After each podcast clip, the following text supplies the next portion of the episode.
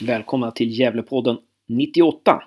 Den här gången bjuder vi på det tredje avsnittet om Sandvikens IF. Det första var ju med Belander och York, båda med Gävlekoppling, Gävleanknytning och GIF-anknytning. Det andra var en intervju med Anders Eriksson och Peter Svensson, klubbchef och ordförande i Sandvikens IF kan Gävle lära någonting av Sandvikens IS sätt att bygga organisationen. Och den tredje delen, tema Sandviken, är en intervju med Olof Mård, lagkapten och mittback i Sandvikens IF, som fick sitt stora genombrott under Pelle Olsson i GIF 2009. Olof har mycket intressant att säga, bland annat om David Fällmans betydelse för Gävle IF, vad det var som gjorde att Fällman var så bra. Och hur ser Olof på framtiden? Om man fick ett bud från en allsvensk klubb skulle han tacka ja då. Ni hör Olofs svar här.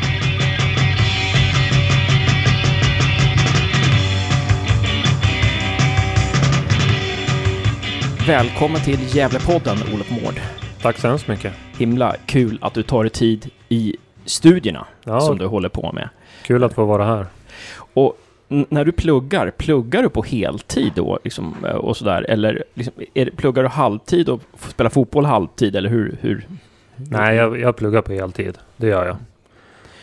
Och det går bra när man spelar division 1-fotboll eller? Ja, det tycker jag. I och med att vi, vi tränar ju på kvällstid så eh, jag betraktar ju mina studier mer som ett, som ett arbete. Försöker komma igång på, på morgonen och, och, och håller igång då fram till, till vi tränar. Eh, så jag resonerar. Så det, ja, men det, det är på heltid. Och ni har nästan inga matcher i veckorna va? I division 1, eller hur funkar det? Mestadels är det matcher på helgerna. Nu vet jag inte om vi har haft någon vardagsmatch någon gång då och då, men eh, generellt sett så är det ju helgmatcher. Det är det. Mm. Och så hade ni ju match igår. Eh, Sandviken spelade, ni spelade mot Karlstad. Var det Karlstad BK eller? Nej, Karlstad United. Karlstad United. Det var Karlstad BK som spelade division 2, som Sarkovic kommer ifrån, som Gävle fick stryka av i kuppen ja. Precis, Men... de fick revansch där, för vi mötte dem faktiskt i kuppen 2012. Då vann vi på straffar. Och jag är ganska säker på att det var Karlstad BK och inte United. Just så de, de, tog revansch där faktiskt. De tog revansch där, ja just det. Och de hade, jag tror att det var Jakob Eriksson eh, som sköt ett skott i Silvertime. Som tog i kryssribban. Insida kryssribba. Och sen hade de väl två avgörande straffar. En sköt i ribban och sen gjorde Hedvall någon magisk straffräddning uppe i krysset. Men vi, äh, vi lyckades vinna så... Äh, det finns två lag där och det, det är väl lätt att förväxla dem. Ja, just det. Och Hedvall, han var otroligt bra i kuppen här för mig. Han gjorde något sånt här, och bra på straffar. Uh, ja, Ja, nej, men det, det var för de som var där i alla fall, så som jag minns det, så var det var en fantastisk straffräddning. Ja. Finns den på film tror du eller? Möjligtvis att den, den finns i något arkiv där. Få, få höra med Karlstad BK om de har någon gammal CD-skiva som ligger och skräpar. Ja, just det. Eller om Pelle Olsson har sin privata DVD-samling. Ja, han har nog ett helt arkiv. um, äh, men bra. Men du var intervjuad i, i, eh, lokalpressen idag också om matchen. Och eh, alltså det är ju intressant det här med Sandviken, division 1. Ni, hade ni vunnit den matchen så hade ni hakat på lite på toppen, så lite på kvalplatsen. Då. Vad var det som skilde er ifrån Karlstad United? Jag pekar på liksom, vad, vad, vad, vad var det? det? Det kanske inte bara är tillfälligheter, utan kanske var några saker som de var lite bättre på, eller? Jag tycker att eh, i första halvlek så så hade vi lite problem med deras spel. Eh, Eh, I, I, synnerhet så kom de runt på kanten någon gång och slog, slog något inlägg. Eh, varav ett gjorde de mål på. Eh, sen har de ju ett, ett bolltrillande spel och i ledning så, så ser man ju att de, att de var bekväma. I, I andra halvlek så gör vi några justeringar och då, då möter vi upp dem helt bättre. Eh, och det hade vi nog behövt göra från start om man analyserar matchen så här i efterhand så lite dålig scouting från början helt enkelt? Alltså scoutat dem lite bättre? Nej, nej, jag skulle inte vilja säga att det är dålig scouting utan mer att vi... Eh, vi hade behövt göra eh, några justeringar för att möta upp, upp dem bättre då. Mm. Vad, hur gör man? Vad gör man för justeringar när man möter en bolltrillande lag? Hur stoppar man ett sånt lag som spelar mycket trianglar och sådär? Det som vi gjorde i andra halvlek var ju att vi jobbade med en tydligare överflytt eh, och eh, genom det då kunde vi stänga dem bättre. Eh, och tvingas de till långbollar liksom över er? Ja, men de, de fastnade lite mer. Eh, de fick inte de här djupa genombrotten på samma sätt eh, som de hade några gånger i första.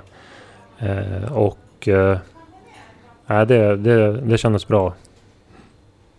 Mm, intressant. Det ska vara intressant att också, också kolla lite med som, vad är det som skiljer Sandviken av idag? Vad behöver ni bli bättre på för att närma er Karlstad, Syrianska och Västerås? Men innan jag ställer den frågan så tänkte jag, en annan sak, sak som du sa i lokalpressen om den här matchen igår tyckte jag var intressant att de hade någon hörnvariant. Gjorde de, som de gjorde 1-0 på eller någonting va?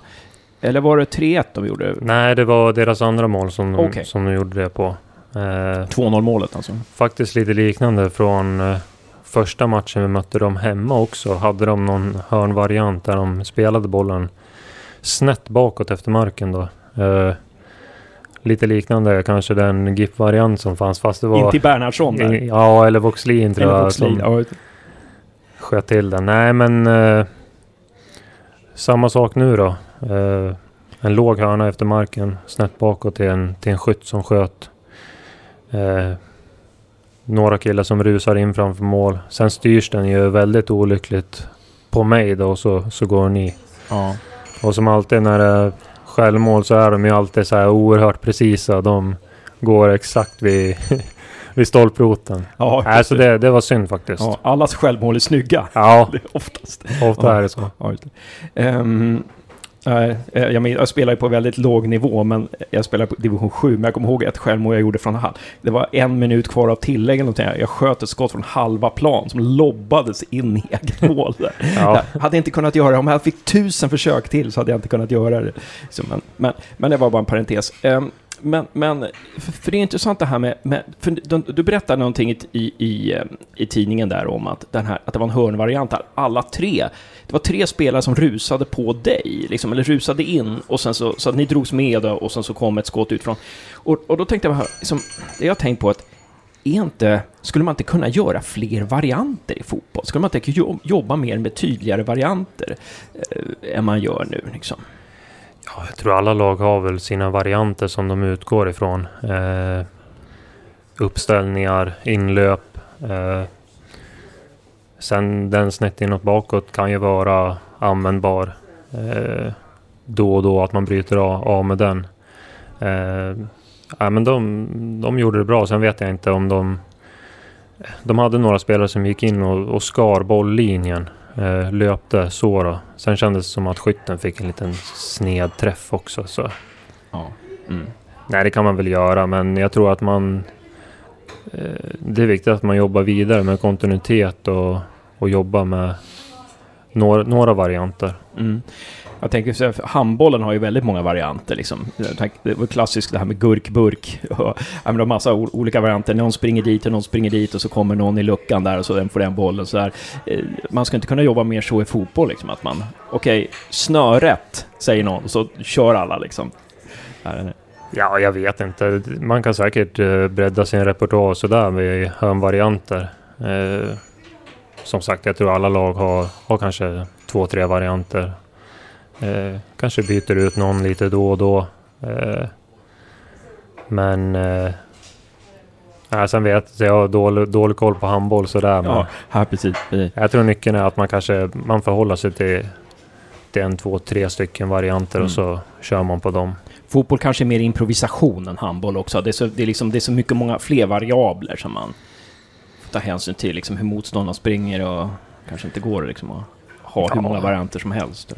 Nej, jag vet inte. Eh, vi har väl våra varianter som vi, som vi nöter vidare på. Sen kan det ju vara att man, man upptäcker någonting hos motståndarna som man försöker utnyttja. Eh, kanske någon liknande variant eh, som de hade igår och som, som man har sett GIF också kört.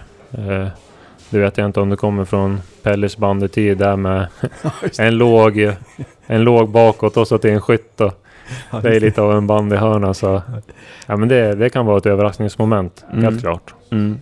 Jag, såg, jag tror att det var Sirius som jag såg i förrgår som körde en variant som var jäkligt... Alltså det var ingen, det var ingen sån här fasta, fasta situationer-variant, utan det var en... Alltså när man... När, ett, när någon kommer runt på kanten och slår ett inlägg så slår man ett inlägg mot en tom yta där ingen är. Men två, tre spelare springer mot den ytan. Det tyckte jag var... Det kanske är vanligt att man gör så, men jag tyckte det var häftigt för att ofta så slår man när det kommer inlägg så slår spelarna mot den yta där det är spelare. Men nu slog man mot en, en, en yta där det inte fanns någon spelare. Och är det någonting som då, liksom, man brukar köra med? Jag vet inte, ingenting som jag har tänkt på sådär men... Man får försöka utnyttja motståndarnas svagheter och, och hitta lite varianter. Mm. Det får man göra. Eh, Ett, ett annat sidospår, Andreas Dahlén, när han var med i podden för något år sedan så sa han att tränare jobbar lite för lite när han hade varit under sin aktiva karriär som jag tolkar det, att tränarna jobbar lite för lite med eh, grupparbete. Att man sitter liksom i grupper och kommer på grejer sådär. Är det... Kan du hålla med om det? Eller vad säger din reflektion om det? Ja, nu har ju Dahlén lite mer erfarenhet från, från andra klubbar. Eh, men eh, det tror jag helt klart kan vara en, eh, en nyckel i att arbeta mer med, med sådana frågor. Dels med rena ja, gruppsammanhållningsfrågor till kanske att diskutera, få nya perspektiv, infallsvinklar när det kommer till fasta situationer. Eh, hur upplever man saker ute på planen? Det tror jag absolut kan eh, vara berikande. Eh, och eh, nej, det, det tror jag att man kan vinna någonting på, absolut. Mm. Att den här Tommy Svensson var tränare 94 där, för det här bronslaget 94, då, den här frisparken, jag vet inte om du, du var rätt liten då, Ja, jo, Du var bara jag, sex jag, jag år har då. sett den på Ja, TVn just då. men den här frisparken som, som Thomas Brolin sätter i taket mot eh, Rumänien, jag tror att det är 1-0 mot Rumänien där, det var ju en sån där grupparbete, de hade suttit liksom, och, "Ja, hur ska vi göra? Så hade de presenterat det för Tommy Svensson och så hade de tränat på det. Så att det kan ju dyka upp den vägen också liksom. Absolut, nej men det, det tror jag är bra. Mm. Absolut någonting som, som kan utvecklas och eh, bli bättre. Mm. Mm. Ehm, men den här frågan för att prata, vi kan börja i serien som är nu och Sandviken så kan vi gå bakåt. Men det här med de här lag, tre lagen som har ryckt loss lite där, Karlstad, Syrianska och Västerås.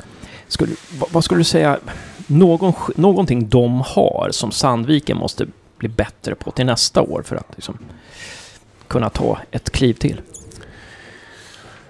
Ja, eh, svårt att analysera. Så här på våren så tyckte jag väl Karlstad kanske var det bästa laget som vi mötte rent spelmässigt. Eh, hade en bra, bra mix i att eh, både kunna hålla i bollen men gå på, på kontring. Eh, det är väl den erfarenheten som jag också kände att vi hade när vi eh, vann division 2. Att vi, vi hade en mix i vårt spel som gjorde, gjorde oss svårlästa.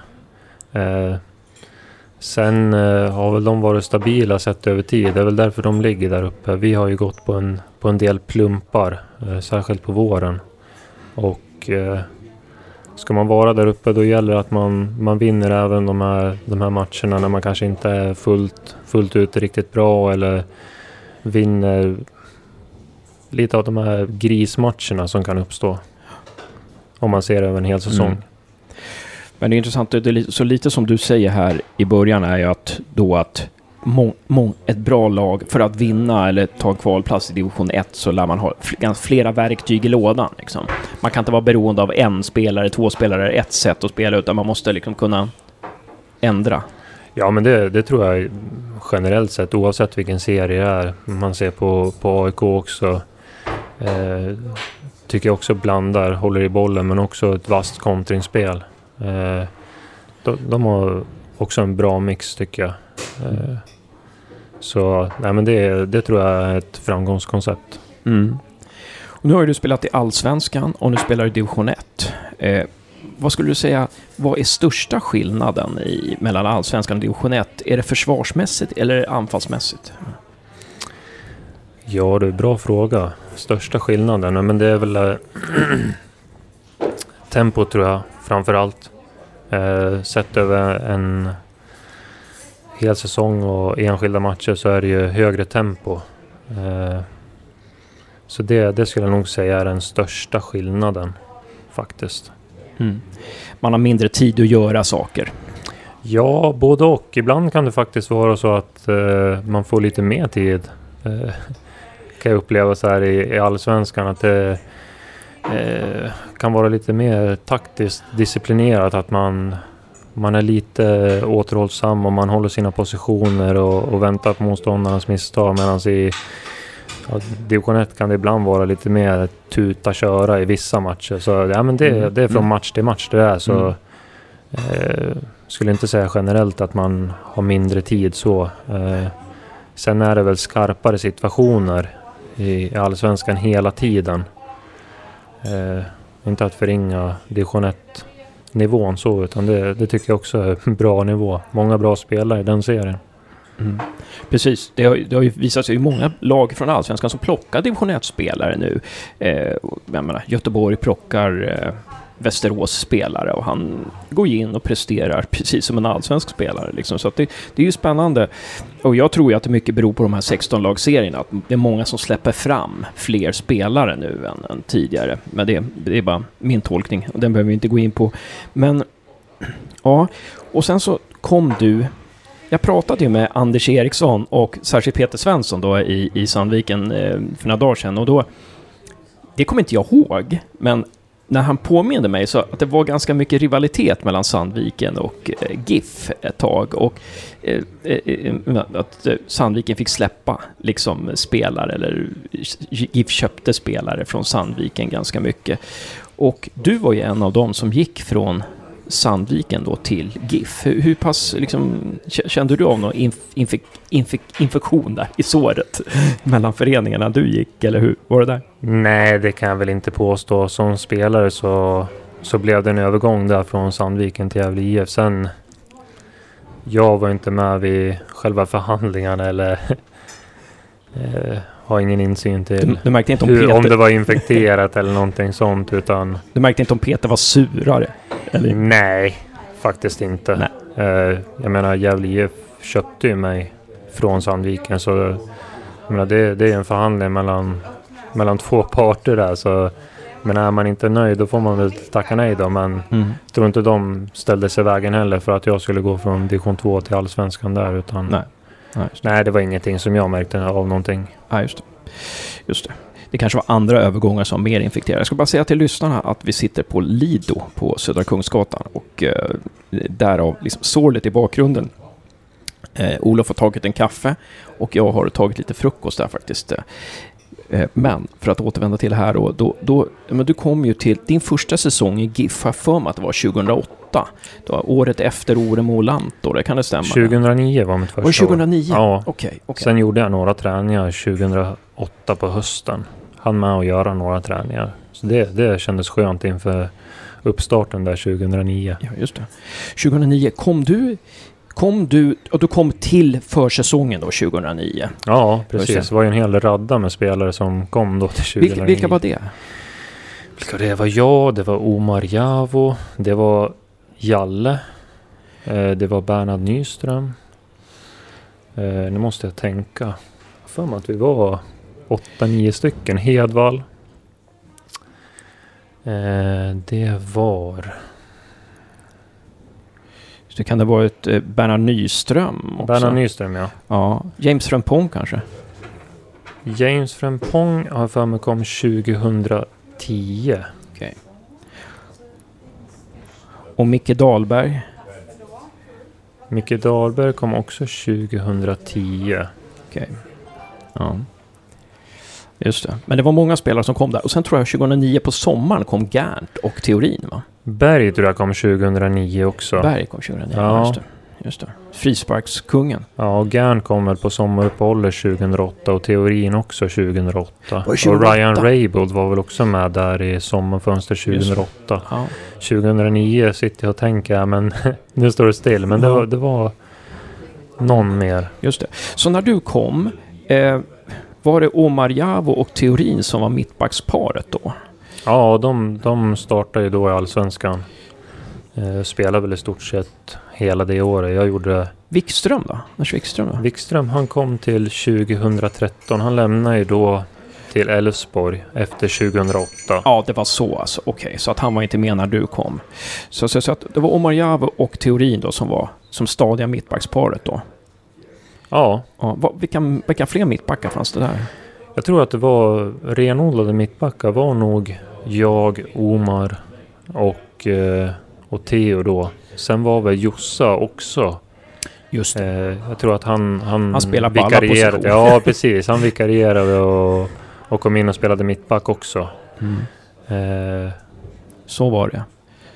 Reval kommer väl in ibland också? På, men Reval, han kanske lagt av då eller? Ja, han, mm. han slutade väl då efter 2008 tror jag. Just det. Just det. Claesson lämnade också då efter 2008. Mm. Ja, det, var, det, var, det, hände mycket där runt då.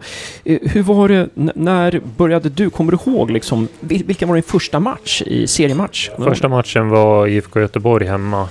Eh, datum minns jag inte, men jag vet att vi förlorade med 3-0. Och eh, min andra match var Gais borta, då förlorade med 4-0. det var två så här... Då tog Pelle ett snack med dig? nej, det gjorde han inte. Utan jag fick, min tredje match var då mot AIK på Råsunda. Då förlorade vi tyvärr med 1-0. Eh, det var då Örskan gjorde mål för dem, guldjagande AIK.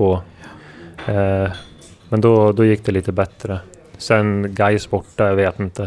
Det var en tuff match. Vi hade lite rotationer i laget. Jag tror mm. Javo var vänsterback där och vi, vi hade väl en tuff, tuff kant där. Lindström var ju riktigt het då. Så han, och så Wandersson då såklart. Vet inte om han gjorde tre eller fyra mål i den matchen. Mm. Ja, precis. Den första matchen var IFK Göteborg hemma. Just det, just det. Jag kommer ihåg de där matcherna. Eh, och, eh, men från IFK Göteborg hemma, var du ordinarie då? Som, spelade du från start sen? Robert? Nej, det gjorde jag inte. Eh, och jag minns inte om om Guys var direkt därpå eller om det var någon eh, match emellan. Guys borta är en lite rolig anekdot för då bodde jag ihop med Jos Josef Schipsa. Bara det att han hade Ramadan då. Så mitt i natten då drog han på stereo med någon, ja, musik och skulle stoppa i mat i mikron och, och jag undrade ju vad är det som händer tänkte jag. Men han sa bara Olof, go to sleep, sa han. så det var så här perfekt matchuppladdning. det är lite roligt så här efterhand att tänka tillbaka på det. för man måste ha musik när man äter mat mitt ja, i natten. Ja, tydligen skulle han ha lite musik på det. ja, ja. Ja, det var ju roligt. Det var roligt. Um, men, men när du kom in i GIF då, hur upplevde du att vi spelar? Om du jämför med nu hur SIF spelar, hur spelade GIF då? Eh, skillnader, likheter? Mot, eh. Tänker du från Sandvikens IF idag till... Ja, ja när, när du kom till GIF, ja precis, Sandvikens IF idag jämfört med när du kom till GIF då eh, ja, och började spela dina första matcher 2009. Skillnad i och likheter i, i spelsystem och?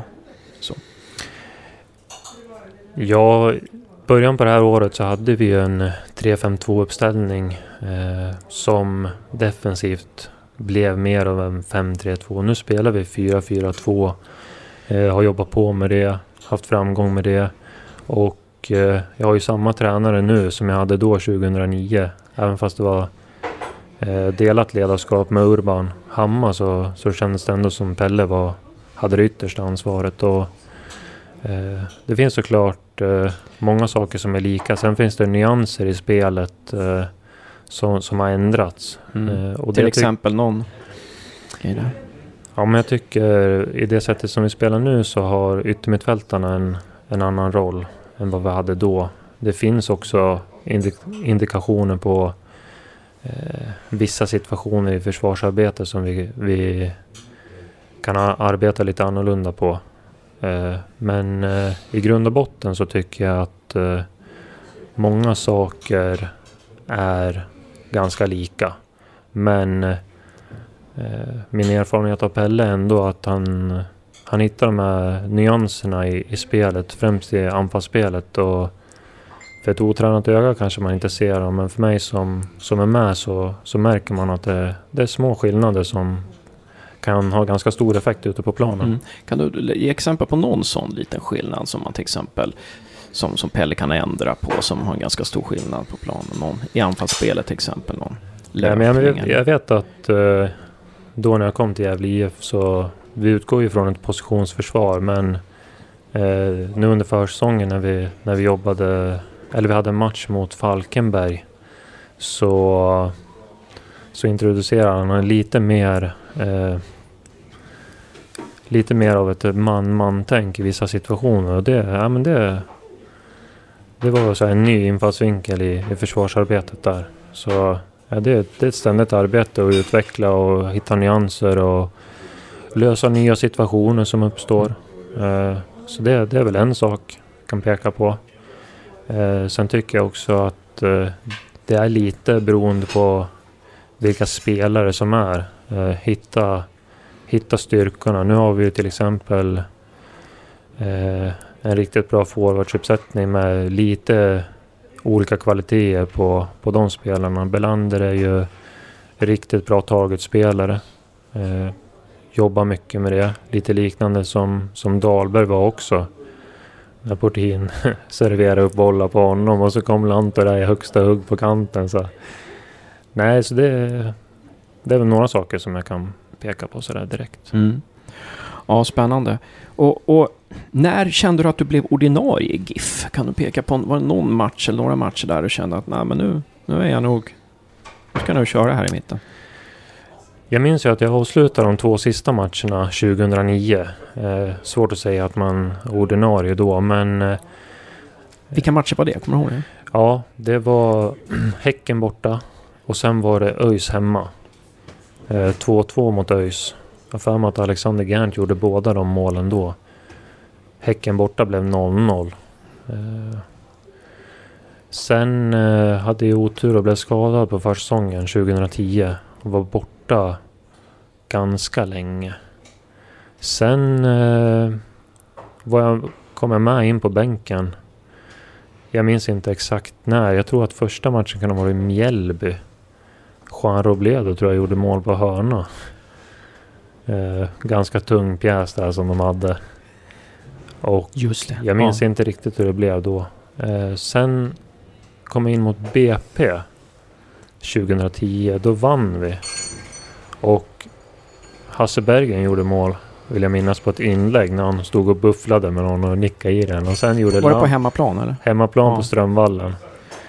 Och sen gjorde Lanto mål i slutet. En riktigt så här klassisk GIF-seger kändes det som. Knorra i den är bortre. Så det, sen eh, spelade jag väl på där 2010. Ganska kontinuerligt. Eh, du och teorin där? Ja, jag och teorin mestadels det var det. Mm, just det. Och sen gick, sen gick teorin efter 2010 när ni hade klarat kvalet va? Eh, ja, teorin han var ju kvar eh, efterföljande säsong också, 2011. Okay. Okay. Efter 2011 lämnade han för Hammarby. Okej. Okay. Då var det 2012 som Fällman kom in då och Linus Malmborg kom in. Precis, Fällman kom in då. Han gjorde sina första träningar då när vi var på träningsläger på, på Sypen. Vill jag minnas att det var. Så han kom in relativt sent ändå. Eh, Precis. Det stämmer, han kom 2012 där mm. i, vad kan det ha varit, februari, mars någon gång. Han hade prövat för att komma in i AIKs trupp men fick inte plats där. Eh, om det var Alm som var tränare. Och sen så kom, kom han till det. Men det var ju du och Linus Malmborg som började spela då. Ja. Eh, och, och Eh, jag tror ni, det var stora reportage i tidningarna, de fikade med er och sådär. Men så gick det inget vidare där för ert samarbete och så kom Fällman in och sen från det att Fällman kom in så, så blev det liksom, började ni plocka poäng. Nej, uh, nu behöver vi inte hänga ut Linus Malmborg här. Uh, nej, men, jag, jag, vill inte peka på att vår, nej, vårt nej. samarbete inte nej. fungerar så, utan uh, vi öppnade bra ändå vill jag minnas. Vi eh, spelade 0-0 borta mot Malmö i premiären. Just det. Och då Pontus Sen, Jansson sa att han aldrig, han hellre skulle ja, lägga av med fotboll. Ja, det måste ha varit efter den matchen. Ja, Faktiskt. Men sen hyllade han väl oss när vi vann mot AIK borta tror jag. Okej, okej. Ja. Eh, Men eh, sen eh, tror jag det blev 1-1 hemma mot Syrianska. I en match där vi spelade riktigt bra. Och sen åkte vi på pumpen mot Åtvidaberg. Just det, Riktigt- Ja, rejält riktigt borta. rejält 5-1 där. tror jag. Ja, och 6-1 kanske till och 6-1 med. till och med. Ja, kan ha varit det. Och sen hade vi lite, lite kämpigt där under våren och sen eh, ryckte vi upp oss under hösten. Mm. Eh, så jag, jag tyckte att eh, mitt samarbete med Malmö, det fungerade bra. Mm. Ja, och man såg ju när han... Han fick ju inte så många chanser. Jag, jag tror att på sommaren där så... Vet jag inte om vi bröt kontraktet eller lånade ut Malmborg. Men när man såg honom i Assyriska till exempel. Han blev ju lagkapten i Assyriska. Var väldigt bra spelare liksom. Ja, Men, men det var ju någonting, obviously, någonting hos Fällman som gjorde att han blev kvar där. Och eh, vi kan ju se det att när Fällman började spela så gick det ju bättre. Och när vi tappade Fällman sen, några år senare, så, så blev det ett väldigt stort hål. Liksom. Och det, det tror jag både Hasse och, och eh, Roger Sandberg, ja. de var ju som helt på det klara med att ja, vi, vi skulle ha ersatt Fällman bättre. Liksom. Det, han var svår att ersätta. Så vad var det Fällman hade för någonting, skulle du säga? Vad var, liksom, vad, hans, vad var hans styrkor när han kom in? Sådär? Och spela bredvid honom och sådär. Ja, men Fällman, det, det är en följsam mittback. eh, Solid i försvarsarbetet. Eh, tycker att han är, han är bra. Bra informera, styr, ställer. Eh, har bra positionsspel. Eh, egentligen alla de här grundförutsättningarna för en riktigt bra mittback. Är lite så här småtjurig, lite grinig eh, vid vissa situationer. Grinig Eh, mot medspelare eller Nej, motspelare? utan ja, men liksom ja, grinig och liksom går in och vinner dueller och, okej. Ja. och inte nöjd med att få domslut emot sig. Och, nej, men det, det är helt klart en bra injektion att ha i laget. Eh, det tycker jag. Mm. Så att det inte bara spelaren Fällman, utan också liksom människan, eh, le, eh, liksom ledaren, eh, vinnarskallen Fällman. Absolut. Eh, jag tycker att eh, en väldigt god kille att ha i omklädningsrummet. Eh, han var väldigt omtänksam mot alla. Eh, särskilt inte på, på någon på det sättet. Eh, vilket i och för sig ingen, gjorde eller som jag uppfattade under min tid i Gävle. Men nej, väl, väldigt, eh, väldigt bra kille så här, som, som bryr sig om och kollar läget och hur det är med alla och, och sådär. Nej. Nej, det är en suverän kille faktiskt, det får Mm. jag säga. Där ser man hur viktigt det är att inte bara scouta spelaren, utan även människan bakom. Ja, men det, det kan vara viktigt. Mm. Mm. Det tror jag. Ja. Eh, så att de här egenskaperna nu som du hyllar hos Fällman då, är det någonting- några egenskaper som du som tänkte att ja, men de här ska jag också eh, lägga mig till med eller kände du att Känner du att du har ganska många av de här ledaregenskaperna redan? Jag har väl inte tänkt något nämnvärt på, på hur Fällman agerade eller så. Eller hur någon annan kapten som jag haft tidigare har agerat. Utan jag försöker väl i, i mångt och mycket vara mig själv. Eh, sen har det ju varit så att eh, eh jag har varit lagkapten nu i, i fyra säsonger. Jag var det också eh, i stort sett under hela min första session som jag var i Sandvikens IF med juniorlaget och eh, division 4-laget vi hade och avslutade också i A-laget någon match där. Eh, men kände väl nu när jag kom tillbaka att ja, man hade nästan glömt bort lite hur det var att eh, ha den rollen som lagkapten. Men nej, man, man växer in i det och man, man hittar de saker som man, som man värdesätter och eh, ja, man jobbar med det hela tiden. Men det som jag sa innan, jag, jag försöker vara mig själv helt enkelt. Ja, precis. Men det här som du säger, det här med Fällman, vi behöver inte fastna i Fällman, men just de här grejerna som du säger att, att han, han som, ja, det här typ att han såg alla i omklädningsrummet och peppade alla och hur är det med dig och sådär. Är det någonting som du tycker är viktigt för en, en lagkapten eller en, en ledarfigur eller sådär? Att man har de egenskaperna? Ja, men jag, jag tycker det är viktigt. Eh, inte bara att en lagkapten ska axla någon sån roll. Och det viktigaste är ju såklart att man, eh, man känner sig bekväm med, med den man är och inte försöker vara någonting som man inte är. Utan, men det tror jag generellt sett eh, eh, alla egentligen skulle kunna utöka lite och morsa och kolla läge lite och, och sådär. Mm. Men alla människor har inte det i sig. Liksom. En, del människor är, kan, en del människor är sådana, de kan inte ge beröm. Liksom. Men alltså en del människor är otroligt bra på att ge beröm och, och, och, och, och, liksom, och för, för uh, ja. Ja, det kan, det kan ju, så kan det vara. Det kan ju också vara en, en träningssak. Eh, tror jag i alla fall. Eh, sen ska man ju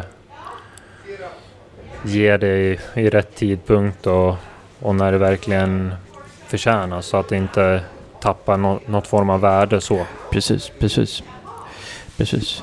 Um, men det... det men, men, för min erfarenhet i alla fall, på de, nu har inte jag jobbat i elitfotboll som du, men, men de branscher jag har varit i så jag, ty, jag tycker att snarare att folk är för dåliga på att ge beröm och se andra än, än för bra. ja, det, det, kan väl vara att det blir lite resultatinriktat och man tittar på så här hårda data och varför saker inte fungerar. Men istället för att kanske visa lite större empati och, eh, och se varför saker inte fungerar eller mm. titta på, på de bitarna. Mm.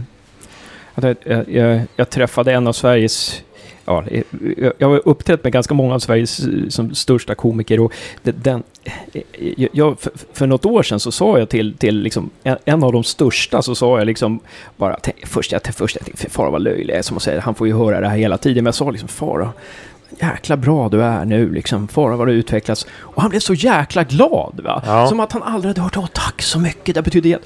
Fan. Men, och där, där säger man liksom att jag tror inte det är så vanligt, det här med liksom att se andra och berömma andra. Och när det kommer från hjärtat också, att man... Um, ja, man, man, kanske... Man, man, jag tror man, man kanske kan förminska sin egen insats, sin egen betydelse ibland. Att man, där, ja, det var, det var, men det, jag bara tänkte på det här just när du sa om Fällman där, för det visste inte jag. Jag tyckte det var intressant att du, att du lyfte fram de där sakerna utanför fotbollsplanen också. Liksom. Ja, men det, det är min bild av, av David i alla fall. Mm. Mm. Um, men hur mycket jobbar man med sånt här liksom i, i de, när du har varit i GIF och SIF så här med liksom de här, de här mjuka värdena utanför liksom planen? Är det, skulle man kunna jobba med dem mer eller? Det beror väl på. Det är klart att uh, jag aktar mig för att säga att man inte har tid utan det handlar väl om att göra prioriteringar och i första hand så handlar det ju ändå om att uh, göra sig förberedd för att prestera på fotbollsplanen. Mm. Eh, men absolut tror jag att det finns eh, saker att hämta ur att, ur att jobba med, med sådana bitar också. Men eh, det får inte ske på bekostnad av själva fotboll, fotbollsträningen. Så man sitter och har någon liksom studiecirklar och inte går ut och spelar fotboll. Nej, men absolut. Vi släppte in fem mål på inlägg i den här matchen. Nu ska vi läsa en bok. ja, Nej, men precis. Men eh, det tror jag absolut man kan, kan jobba mm. mer med. Ja. ja, men sen så... Eh, sen, så... Sen, du gjorde två mål i GIF. Jag vet att vi har pratat, jag intervjuade dig på, på, i en artikel på Svenska fans nu, men jag kommer inte ihåg det målet. Men vi måste... Jag vet ju att du jag vet ju att du gjorde ett mål. Ditt första GIF-mål var ju mot Syrianska. Ja, en vänster, jäkla vänsterskott där. Ja, alltså. precis. Eller, är, du, är det så att du, det fortfarande ringer i vänsterfoten när du tänker på den där? Nej, jag, jag får citera... Eh, vad heter han? Serge Junior. En, Martinsson där i Bayern. Det kändes som bomull på foten. okay. Nej, men det var skönt att få göra sitt första ja. mål där. Sen har jag gjort ett till i Svenska Cupen också. Det får man väl räkna som ett officiellt mål i alla fall. Ja. Vilket, mot vilket lag? Mot Varberg. Ja, just det. Men, gjorde du inte ett mål mot Gais borta jo, också? Jo, det stämmer. Nu kom jag på det. det. 2012. Mm. Stod 1-1 uh, eh, i paus och sen ganska omgående så uh, gjorde vi 2-1. Uh, Lanto gjorde första målet på, ja men lite liknande. Dahlberg bröstade ner den och så tog han med sig den och sköt på uppstuds. Rätt upp i nättaket. Jättefint mål. De gjorde mål på straff. Eller vi gjorde mål på straff. får man kolla upp där, men det är så jag minns det i alla fall. Ja. Och sen gjorde Erik Johansson deras sista mål. 3-2 Just vann vi med och det, det var en bra seger.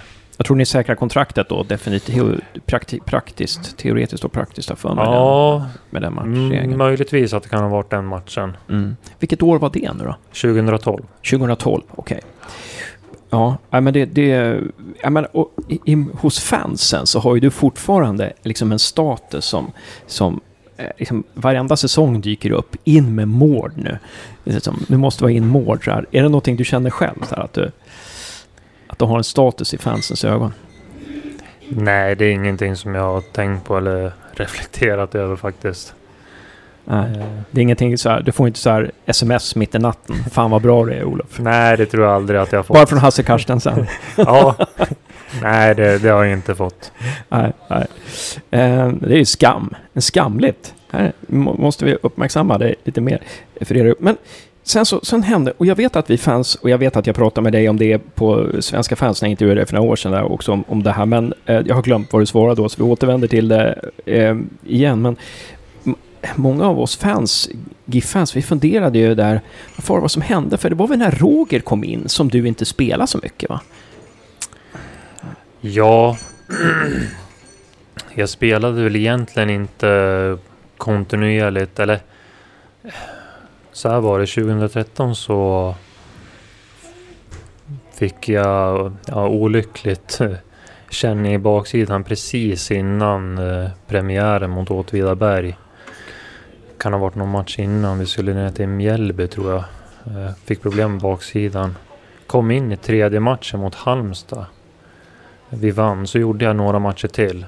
Eh, tyvärr hamnade jag just i den säsongen, så som jag minns det, i många sådana här situationer där man var eh, indirekt eller direkt inblandad i, i baklängesmål. Eh, och Var det 2014 eller? 2013, 2013. pratar jag om nu. Pelles så, sista år då? Ja, Mm. Sen... Ja, då ham- hamnar man ju lite under luppen och då var det väl lite in och ut. Sen spelade vi med, med trebackslinje.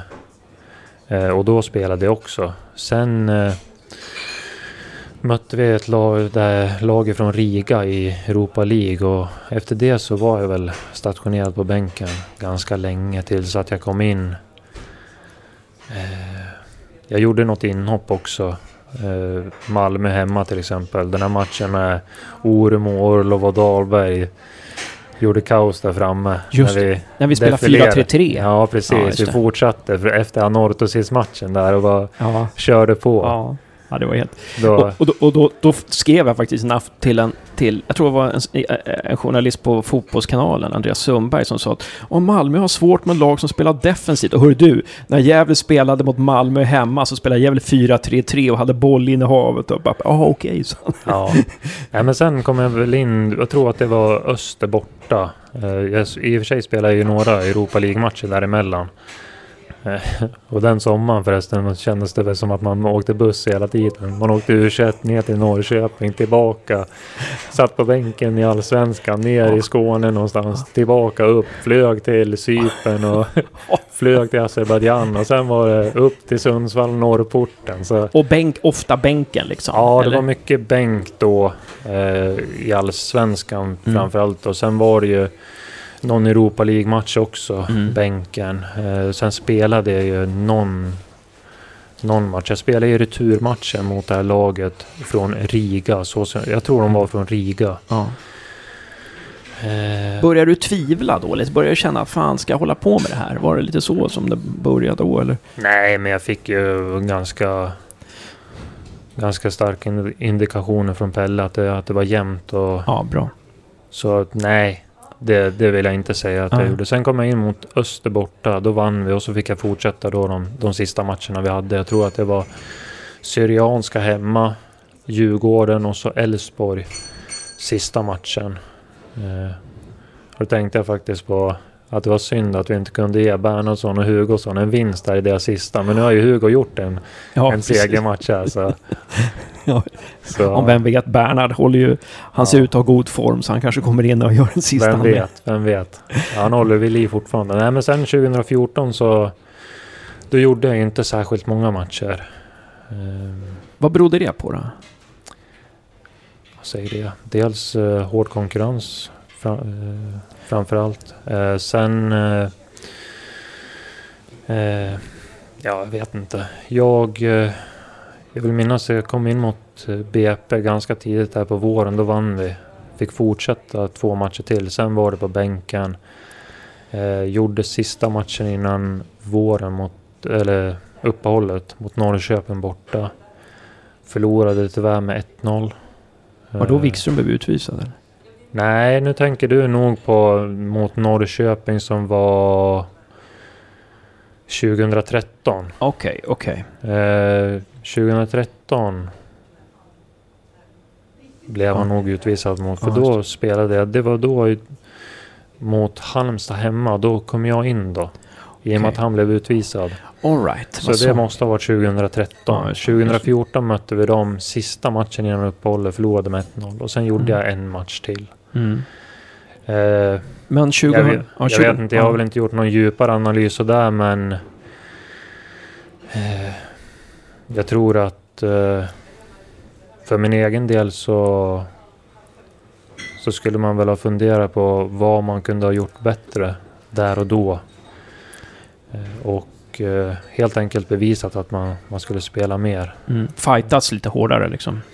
För Ja. platsen. Man, jag vet inte om, om jag kände där när jag, när jag kom in och så förlorade vi mot uh, Kalmar vet jag. 2-0. Vi gjorde en riktigt stark öppning i den matchen. Förlorade 2-0. Sebastian Andersson gjorde mål och det vet jag. Det hade vi pratat om innan att han hade haft jordens måltorka. Men då, då kände man så här, det var en Mm. jinx. Mm. Slår man upp jinx då kan man så här se vidare. Gävle IF Kalmar så kommer Sebastian Andersson. Han gjorde mål där. Eh, men sen, sen var det i bänken då. Och Mm. jag vet inte, det är svårt att säga att, eh, att det hände någonting. Men jag gnuggade väl på men äh, man skulle väl... Det är lätt att säga så här i efterhand Ja. att man skulle ha gjort si eller gjort så. Ja, utan man, man var inne i det och, och Ja. man, man körde på. Men man kanske skulle ha ställt sig den frågan. Mm. Eller haft någon, något uh, uh, tydligare snack med Roger. Vad, vad han tyckte att man kunde göra bättre och, Mm. och utgå ifrån sig själv och Mm. hela tiden jobba med sin egen prestation där. Eh, Å andra sidan kan man ju kräva av en tränare som bänkar, en, eh, bänkar spel, att de som är bänkade, att de hela tiden blir peppade och att de, ut, de ska inte behöva fråga vad de ska förbättra. Den ska väl tränaren egentligen... eh, det är väl tränarens uppgift att peppa dem och... ja, jag tänker, jag tänker mer att man kanske skulle använt eh, eh, Roger eller Thomas då, som något form av bollplank där och eh, fått lite råd och input på hur man kan bli bättre. Ofta så kanske man blir lite hemmablind och man, man nöter på och kör vidare med liksom träningarna går och man kommer ner och tränar och så går man av men det, det är klart att skulle det vara några strukturella saker eller något sånt där så det är klart att man får direkt input på det men eh, jag kan inte peka på något särskilt heller så här att eh, det var det som gjorde att man hamnade på bänken eller Ja. utan det var, det var tuff konkurrens och Ja. som tränare så ska du ta ut 11 spelare. Det är klart att eh, eh, spelar inte jag så spelar någon annan och då är den andra killen på bänken och ja, men det, det är Precis, id- precis. idrottens liv på något Precis, sätt. precis, precis. Men därifrån bestämde... Var det då du bestämde dig för att börja plugga eller? Nej, det, det kom senare. De tankarna kom upp senare. Eh, jag hade ju ett utgående kontrakt då och man funderar ju såklart på framtiden. eh, vad som kommer hända och de tankarna växte väl fram som allra mest när jag när jag inte var in, eller när jag inte ingick i matchtruppen. Eh, då började man väl fundera ganska mycket på eh, kanske inte eh, studier utan mer lite vad, vad kommer hända. Eh, då var jag ju utanför matchtruppen då i ett lag som som var mellan kval, säker plats eller nedflyttning till superettan. Eh, och i den vevan så hörde ju Sandviken av sig också. Eh, tidigt på hösten där och kände väl spontant så här att ja, det kändes väl lite eh, lite sådär kanske. Utan Spelade de i division 2 då eller? de var i division 2 då. Mm. Men sen så min fru fick ju jobb i Gävle också. Eh, tidigare under sommaren och då kände jag ju, även fast jag inte ingick i matchtruppen att ja, men jag, jag vill vara kvar och liksom kriga för en plats. Men sen eh, börjar man pyssla ihop en, en eh, social situation med, med studier och ändå kunna fortsätta spela i liksom en spännande satsning då som Sandviken presenterade. Och eh, ändå kunna vara kvar på hemmaplan. Och då kände jag att det alternativet, det blev det bästa för mig. Jag be behövde inte försaka varken eller utan jag kunde eh, Jag kände att jag kunde vara i skolan. Jag behövde inte eh, uppoffra några föreläsningar utan jag kunde vara där. Eh, ge allt och sen kunde jag gå och träna och, och ge allt där. Så just den helhetslösningen bidrog det liksom påskyndade mitt beslut att det, känd, det kändes väldigt bra på något sätt. Mm. Jag var inte beredd att liksom jag utvärderar mig själv också. Och är man en mittback som inte ingår riktigt i matchtruppen och då tänkte jag vad har jag för alternativ eller hur, hur ser min status ut? Eh, då var jag inte riktigt beredd att flytta till kanske något mittenlag i superettan och, och börja om där riktigt. Utan då, då kändes det här som ett bättre alternativ i och med att jag kunde också skaffa mig en utbildning då samtidigt. Precis, precis. Så det, det var mitt, mina tankar. Och nu har du en utbildning, du är personalvetare och du, du vidareutbildar dig just nu på, med heltidsstudier samtidigt som du spelar i, i Sandviken. Då. Eh, Men om det blir så här då att Sandviken nästa år går upp i Superettan, vad, hur, hur, hur, hur blir det då? då? De kanske måste lägga ännu mer tid på fotbollen och hur, och, och, och, hur, har du reflekterat någonting över det eller tänker du att den dagen, den sorgen? Eller den Nej, jag, har- jag har inte tänkt, tänkt någonting på det utan eh, eh, det får man ta då hur, hur situationen ser ut. Det blir lite hypotetiskt att tänka hur, hur kommer vi att träna? Hur kommer det bli? Eh, utan det får man ta då. Det är klart att eh, det är ett litet pussel och, och, och få ihop den sociala situationen om vi skulle träna på dagtid. Då lär man ha någon arbetsgivare och som kanske tillåter att man gör det. Eh, Jag tror att man får försöka fokusera på lösningen och inte problemet om, Nej, om det Precis. så precis. väl skulle bli så. Precis, precis. Men jag tänker på, vi ska snart avsluta det här, ehm, men jag tänker, det var jätteintressant att prata med dig Olof, men några frågor till här när vi kommer till Sandviken då.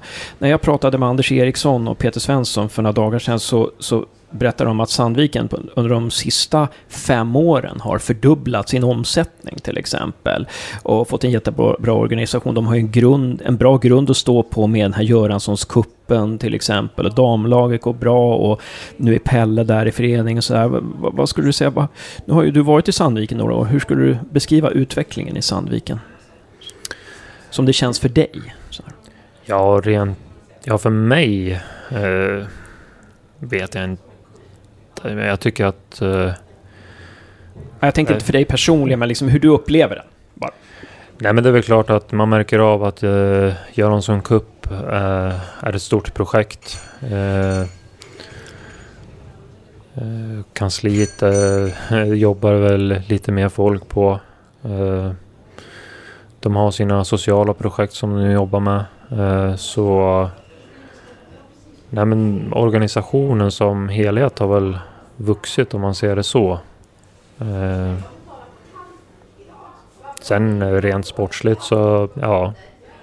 Jag vet inte skillnaden från eh, när jag var i division 2 när jag var där första vändan. Ja, det var fortsatt eh, liksom en slagkraftig trupp. Vi, nu byter vi inte om på ishallen utan vi byter om i Göransson Arena.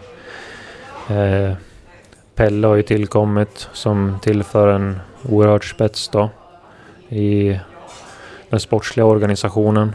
Eh, Ja, men det, det känns lite spetsigare än från första tiden jag var där. Mm. Om du jämför med GIF, när du lämnade GIF, om du jämför den organisationen med Sandviken nu? Tänker du som helhet då med organisationen eller? Ja, ja liksom bara hur du, hur du upplever det liksom. Hur du upplever de två klubbarna. Om du bara går på känsla så här. Var liksom, hur, hur befinner sig SIF i sin utveckling nu jämfört med när GIF? Ja, alltså när jag kom till GIF så tycker jag om man tittar på organisation. Jag vet inte om man ska titta på så här kansli eller de bitarna. Men eh, var också många som, som jobbade där. Eh, SIF har ju många som jobbar med de här projekten. Eh, och eh, det fordrar väl att man har några som, som är anställda för att hålla dem vid liv och igång och att allting fungerar administrativt och kuppen och, och sådär. Eh, jag vet inte, det är svår, svårt att jämföra sådär. Ja. Eh, det är ingenting som jag ägna några särskilda tankar nej, till heller. Nej, direkt sådär, utan. Du kanske gör det nu efter det här intervjun där. Så kanske kan, det. Om du återkommer om ett år så kan vi liksom... Ligga grupplös på, på natten frågan. och fundera på det där. Ja, ja precis. Eh, nej, men bra. Och så, så säger du att Pella tillfört spets. På vilket sätt har han tillfört spets? Jag tycker att eh, först och främst har ju Pelle en, eh, en oerhörd erfarenhet från elitfotboll och eh, som spelare. Och eh, det kommer till stor nytta i liksom, matchförberedelser. Han vet vad som gäller, han har varit med. Eh, eh, ja, duktig spelarutvecklare, träningsupplägg, eh, matchförberedelser. Alla de där bitarna eh, har liksom blivit helt klart mycket spetsigare. Mm. Pelle verkar ha en förmåga liksom på att jobba Ja, vi jobbar på. Vi jobbar med vårt. Det har liksom alltid varit... Det kunde jag irritera mig på som tusan i GIF ibland när det var liksom tre, fyra, fem raka förluster. Äh, vi jobbar på med vårt... Helvete! Men, det, men man ser ju det nu i, i backspegeln. Ser man, ja, men det är ju en styrka liksom.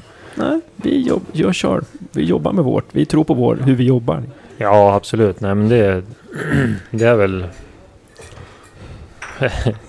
ett... Eh litet signum som Pelle har. Han jobbar på men sen är det inte till, till förbannelse så utan det, det kan vara justeringar som behöver göras. Eh, sen tycker man väl kanske att det är likadant ändå men det är inte så att man står och passivt tittar på Nej. om man har förlorat fem matcher utan då, då är det liksom jobba vidare i, i träningen men ändå ha tilltro till spelet och det tror jag på sikt bär, bär frukt. Mm man ska ju komma ihåg att Djurgården ett tag med Pelle hade tror jag sju, åtta raka segrar och sånt där. Han var ju gudaförklarad i, i Djurgården, Djurgårdens supportrar. Och sen vände det och sen sålde de av massa spelare och sen hade de sju, åtta raka förluster. De har liksom ingenting värd. Det är fascinerande hur det kan gå liksom, i ja, det branschen. snabba puckar i, i fotbollsbranschen och mycket resultat som speglar i hur, hur man betraktar prestationer och så här. Eh, det är väl lite av det som Hans Rosling säger också, att det blir sådana här... Eh, vad han säger, att det blir ett gap. Man ser bara resultaten, man ser inte prestationen riktigt. Och det är väl lätt att peka på resultat. Mm. Ja, eh, förlust, då, då är allting skit mer eller mindre och vinner man då är det hur bra som helst. Så... Nej men han hade väl en väldigt bra period där ett tag med Djurgården. Och jag kan tänka mig att det var en stor utmaning för honom också att eh, kanske arbeta med nu har inte jag full insyn så, kanske inte ska yttra mig om det, men man fick intryck av att han, han fick ta in lite mer oerfarna spelare och, och förädla dem då. Eh, så det hade väl varit spännande att se hur det hade gått om man hade haft Källström och Isaksson där från start. Precis, precis. Jonas Olsson. Och ja, precis. Alla de här. Ja. Ja, jag tror Merapti blev skadad också på Ja, också, det var ju på vinterturnén tror jag. Ja, just det. Som just han, han drog korsbandet. Ja. Det var väl då, jag vet inte vilka det var som sände Eurosport, eller man fick se Pelle, då var han lite ja. Ja. bedrövad. Ja. Kom, kom ner han var där också Jo, han var där. De hade väl någon så här tränarkonferens eller mm. någonting i samband med den där januariturnén. Just så. det, just det.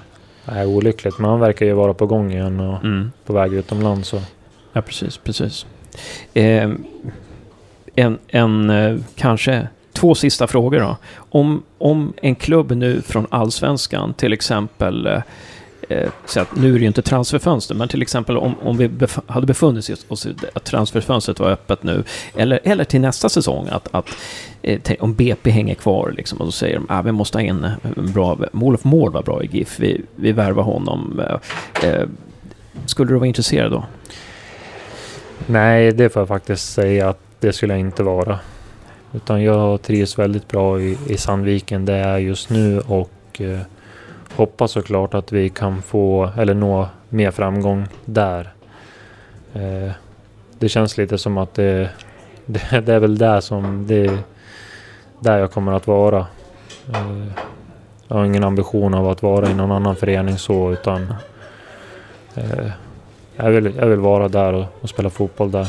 Så det, mm. det är min utgångspunkt. Om en, om en klubb från Dubai hör av sig då och säger att du får 50 miljoner för att spela ett år.